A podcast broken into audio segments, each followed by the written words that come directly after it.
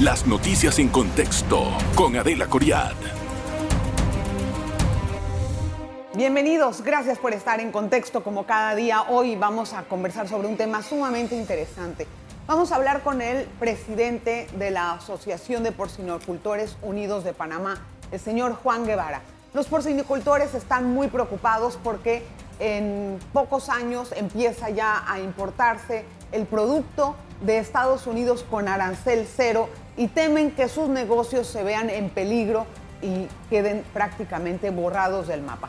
Pero ¿qué ha pasado en estos 15 años desde que se aprobó el Tratado de Libre Comercio? ¿Usted se acuerda que cuando se firmó el tratado se dijo que iba a haber una agenda complementaria para poder preparar con tecnología a los productores panameños y que tuvieran la forma de competir con los productos estadounidenses? Yo voy a aclarar esta duda hoy con él. Gracias. ¿Cómo está, don Juan? ¿Cómo le va? Bueno, aquí, gracias por la oportunidad. Bienvenido.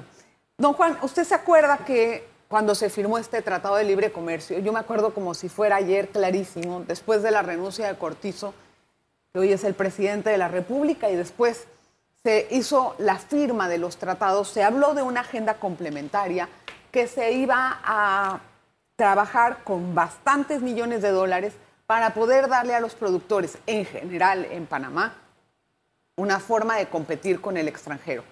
¿Por qué no se hizo lo que se tenía que hacer y ahora estamos en este problema? Era justo para este momento. Eh, sí, mire, eh, para nosotros eh, realmente ha sido la demostración más grande del fracaso de la política panameña en cuanto al agro. Nosotros no solamente esperábamos una eh, agenda complementaria, sino una política integral de verdad con actuaciones concretas a favor del sector agropecuario que nunca se dieron. Es más, se cambió esa política de la agenda complementaria por una agenda de desmantelamiento del sector agropecuario. no, no, no, Ese, discurso, pero ese discurso, quiero entender por qué no se hizo esa agenda complementaria. Había un dinero preparado, había un plan para desarrollar. ¿Qué pasó? Explíqueme qué pasó con eso. El poco interés y la poca voluntad de las autoridades hizo que ese dinero fuera desviado a otros sectores de la economía panameña. No se presentó un plan de verdad. ¿Cuántos? ¿Más, más o menos tiene una idea de lo que estamos hablando en términos económicos? Eh, se hablaba de 900 millones de dólares, no, si no recuerdo. Es demasiado. Sí. Mire, hay unos cálculos que dice que para poder el sector agropecuario eh, avanzar o salir eh, de la crisis donde está, donde representa ahorita mismo menos del 2% del Producto Interno Bruto, debería de invertirle por lo menos un porcentaje del Producto Interno Bruto. Juan, hay, hay cosas importantes que quisiera yo dejar en claro en este programa. Primero que todo, se trataba de 150 millones para productividad. Acá tengo en mis notas. Me puse a averiguar qué es lo que había pasado. Y también entendí que algunos sectores no se quedaron con las manos cruzadas y se pusieron a hacer su tecnología. Son los avícolas, por ejemplo, que esos sí están pudiendo competir. Yo me pregunto, ¿por qué esa, ese rubro lo puede hacer y el resto se quedó con las manos cruzadas? Bueno, es, lo que usted está diciendo es totalmente contrario a la realidad. Le voy a decir, le voy a explicar por qué. ¿Que los avícolas no están listos para competir? No están listos. pero sí invirtieron en tecnología. Y adivine que eso es hasta contraproducente por la situación que vivimos ahorita mismo. ¿Por qué? Porque los avícolas que hoy día eh, eh, hicieron su inversión, muy bien hecha la inversión, y muchos porcinocultores también lo hemos hecho, hemos pasado eh, de, destetar 8 o 9 lechones a estar compitiendo con cualquier granja de, de, cualquier país desarrollado del mundo, 12, 13 lechones, y hay granjas modelos aquí en Panamá. ¿Qué sucede? Cuando usted hace las inversiones para aumentar la eficiencia, la competitividad, usted tiene un arrastre de una inversión porque eso no se hace solamente con trabajo, se hace con inversión. ¿Qué sucede? Hoy en día, vamos a hablar de, usted mencionó los avícolas, no, voy, no, no, voy, pero, explique cuál es el problema de invertir en moderno, en, tecnología y, y, cosas hoy por Hoy, hoy por hoy, las avicultores invirtieron en tecnología, tienen ambiente controlado, producen mejor que los Estados Unidos por pie cuadrado, pero adivine qué, si no tienen el mercado para sustentar esa deuda por los años que les hace falta, de aquí a que llegue el libre comercio, ¿Cómo se va a pagar esa inversión? Entonces, ¿qué es lo que hay que hacer? No invertir en tecnología para ah, no sustentar el mercado. No he dicho eso. No he dicho eso. Yo digo que la inversión en tecnología si no va acompañada de una No, seguridad tiene- jurídica o de un mercado, estás mal. Pero don Juan, pero señor Juan, aquí yo no veo que se hizo nada en la parte suya. No se invirtió No. en tecnología, tampoco se acompañó con un mercado. ¿Qué se hizo con los porcinocultores?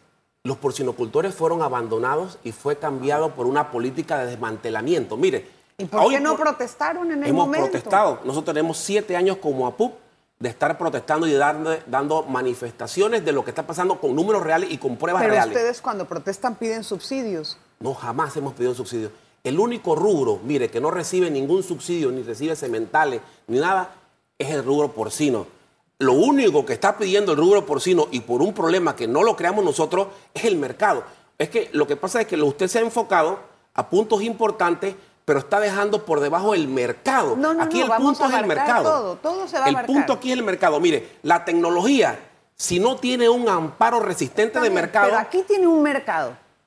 Aquí tiene un mercado importante, por lo menos lo está teniendo ahora. Y el mercado que tienen en este momento debería de aprovecharlo con más eficiencia y tecnología, no esperar a que vengan los gringos a competir con toda esta tecnología, que yo sé que es muy difícil, yo no estoy subestimando nada del esfuerzo, ojo, pero eso se tenía que haber trabajado en este tiempo, eso es a lo que yo me refiero, había 150 millones de dólares.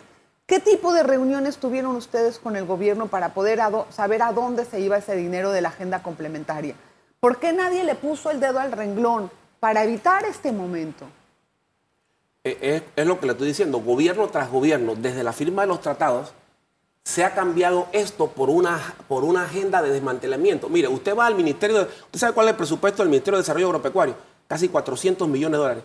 ¿Usted sabe cuánto se... eh, usted no encuentra una oficina para atender el sector porcino en todo ese ministerio, en ninguna parte de la República de Panamá. pero, o sea, aparte, adivine, sí, pero sí hay oficinas Pero para mire, hacerle pero eh, eh, demandas perdón, a los productores. Perdón, perdón que yo le Mm. hable así, señor Juan. Yo Sí. no demerito el trabajo de nadie, pero siento que me da excusas. Siento que no se enfocaron en su trabajo y entonces estaban esperando siempre que el gobierno les haga esto. Que no, no, no creo que es la actitud indicada de un porcinocultor. Cuando uno quiere sacar su negocio adelante, uno tiene que ir y encontrar forma de que el gobierno ponga atención a eso. Y ahorita ustedes, como unidos, que están en, en esta asociación, tendrían la fuerza para poder solicitar eso en el momento. Así como lo están tratando de solicitar ahora, que ya es tardísimo, lo tenían que haber hecho antes. Le voy a hacer una remembranza. Eh, las épocas que usted dice, nosotros no, aparecíamos todavía, estábamos iniciando en la, en la actividad, o sea, iniciando cuando le digo, eh, tratando de organizarnos como productores. Habían otras dirigencias que lo hicieron muy bien, hicieron una lucha bien enfocada. Aquí se hizo eh, para esos años una lucha por tener, lo primero, una infraestructura para exportar, un matadero. Ese matadero inmediatamente por el gobierno que vino, que entró en el 2009, porque esto fue una pelea desde 2007, desde que se firmaron, se consiguió y se consiguió un terreno. Ajá. Ese terreno que consiguió en Divisa era para hacer una planta de sacrificio para exportar y que sirviera para los productores. El gobierno que siguió en el, en el 2009 planchó ese trabajo, ese sacrificio que se llegó a conseguir en aquel entonces. De aquí, en, en ese gobierno, en ese, durante esos cinco años, no se avanzó nada. A partir del 2017, cuando las importaciones fueron tomando eh, mucha Más fuerza, forma. nosotros nos asociamos los pequeños productores porque tenemos en una especialidad nosotros los pequeños productores y hemos estado siendo incisivos en retomar esa lucha. Usted sabe, ¿Qué pasó con ese terreno al final?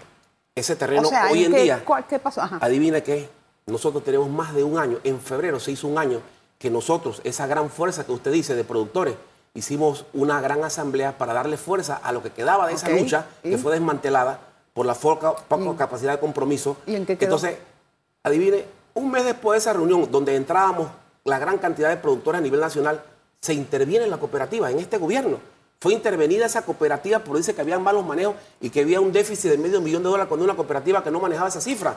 Después de, tan- después de un año, nos vienen a decir hace unos meses de que, que ya está todo saneado y que fue un error contable. O sea, existe claramente una, una gran fuerza que quiere que los pequeños productores no se organicen. Voy a, voy a hacer una pausa, señor Juan. Vamos a regresar con tratando de entender de qué es esa fuerza de la que nos habla el invitado y cuáles van a ser los pasos a seguir, porque ya lo ha hablado de que no se hizo lo que se tenía que hacer por cualquier excusa que estén, o por cualquier razón más bien, que se esté diciendo, ya es tiempo pasado. Una pausa. En breve regresamos con En Contexto. Gracias por continuar en sintonía. Hoy estamos conversando con Juan Guevara. Él es el presidente de la Asociación Panameña de Porcinocultores Unidos de Panamá. No es ANAPOR, es la otra, eh, es el otro grupo de porcinocultores más chiquitos, son, congregan a porcinocultores medianos y pequeños, estoy en lo correcto. Es correcto. Estábamos hablando hace un tiempo de la agenda complementaria. Después de escuchar sus respuestas, entiendo que no se hizo gran cosa y que lo que se tenía intención de hacer no se le prestó la atención debida de parte de los gobiernos, a pesar de que había un fondo de 150 millones de dólares dedicado y que después se distribuyó a intereses ajenos a la preparación de los porcinocultores y de otros rubros.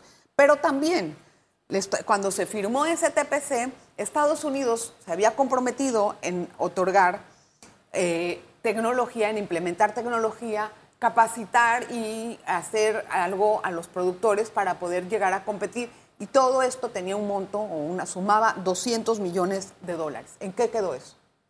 Bueno, en nada.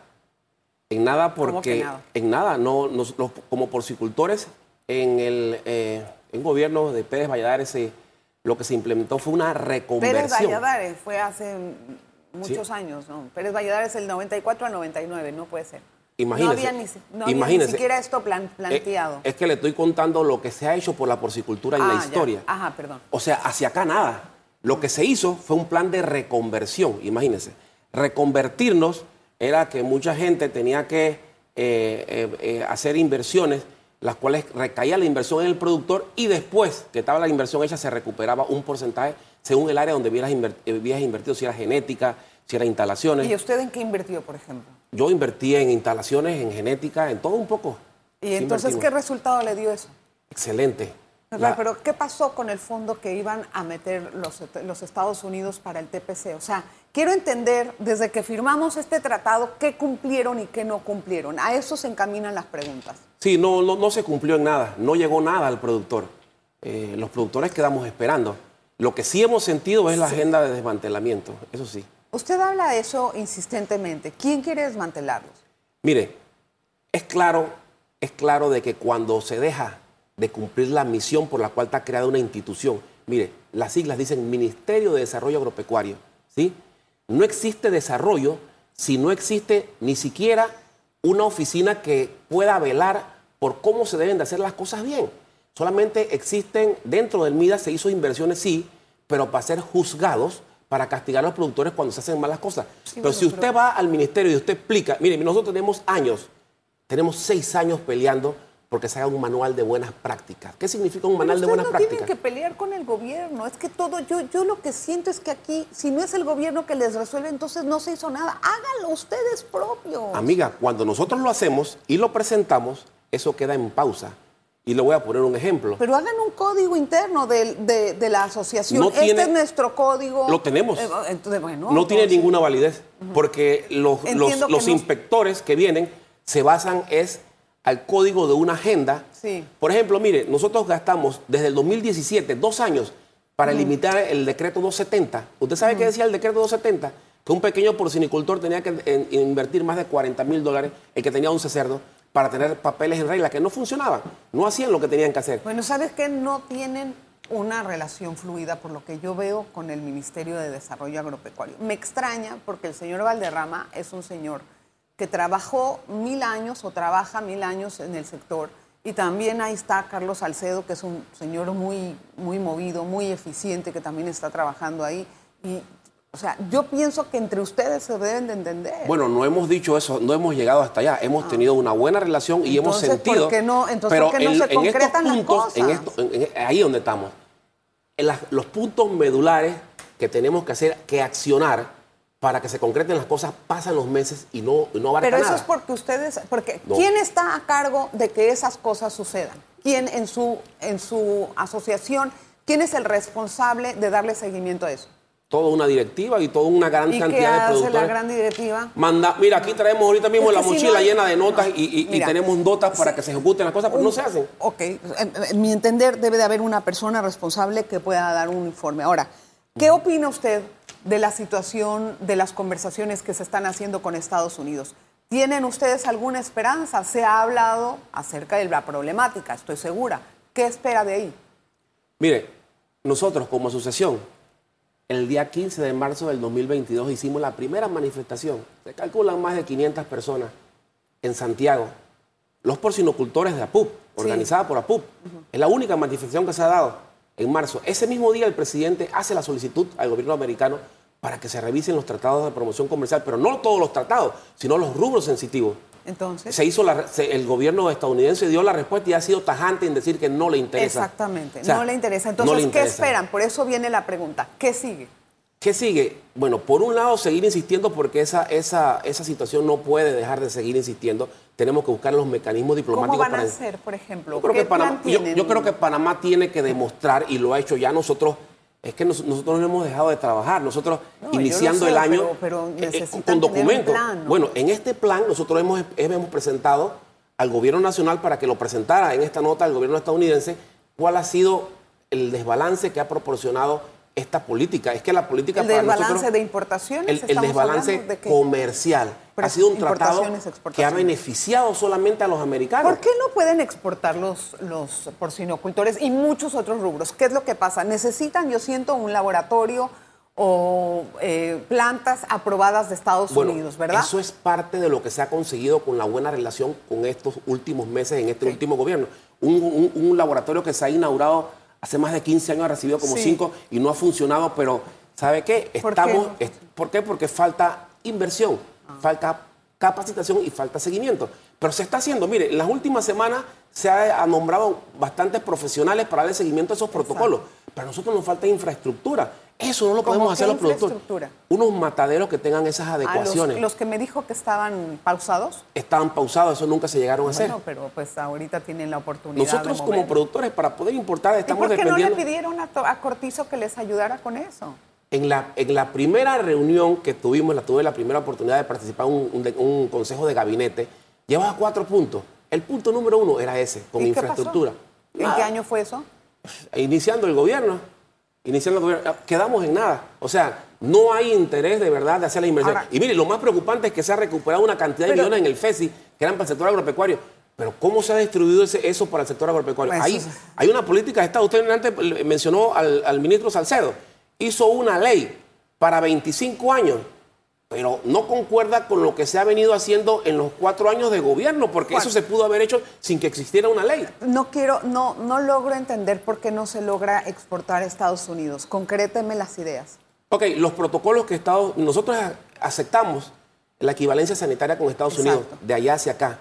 De aquí hacia allá no cumplimos ¿Y qué les falta para cumplir? que se realicen todos los, los procesos como tienen que hacer en las plantas ¿Y adecuadamente. por qué no pasa eso? Mire, por ejemplo, trazabilidad. Estamos en pañales en trazabilidad. Ah, o sea, quiere decir Ese que la por- infraestructura estatal no está dando la talla para que no ustedes puedan exportar. Eso y los manejos y los, y los, y los exámenes de laboratorio. Mire, en laboratorio. Bueno, eso es por no hacer caso de, de- de invertir a tiempo No, en la agenda exacta- complementaria. Es que exactamente. eso es lo que a mí me molesta tanto, que no se logra hacer las cosas a tiempo y cuando ya llega el momento, entonces todo el mundo se pone a llorar. Es correcto. Y mire, estamos en lo que es laboratorio, toma de muestras, estamos en pañales, estamos empezando a hacer un proceso. Falta que eso sea evaluado y falta que exista el sinergismo entre plantas de Y sacrificio, puedan- Ministerio de Salud, Ministerio de Desarrollo Privado y los productores. No existe la- Estados Unidos. Y Estados Unidos. Y no existe la conexión. No existe. ¿Y cuál es el plan para poder armar esa estructura?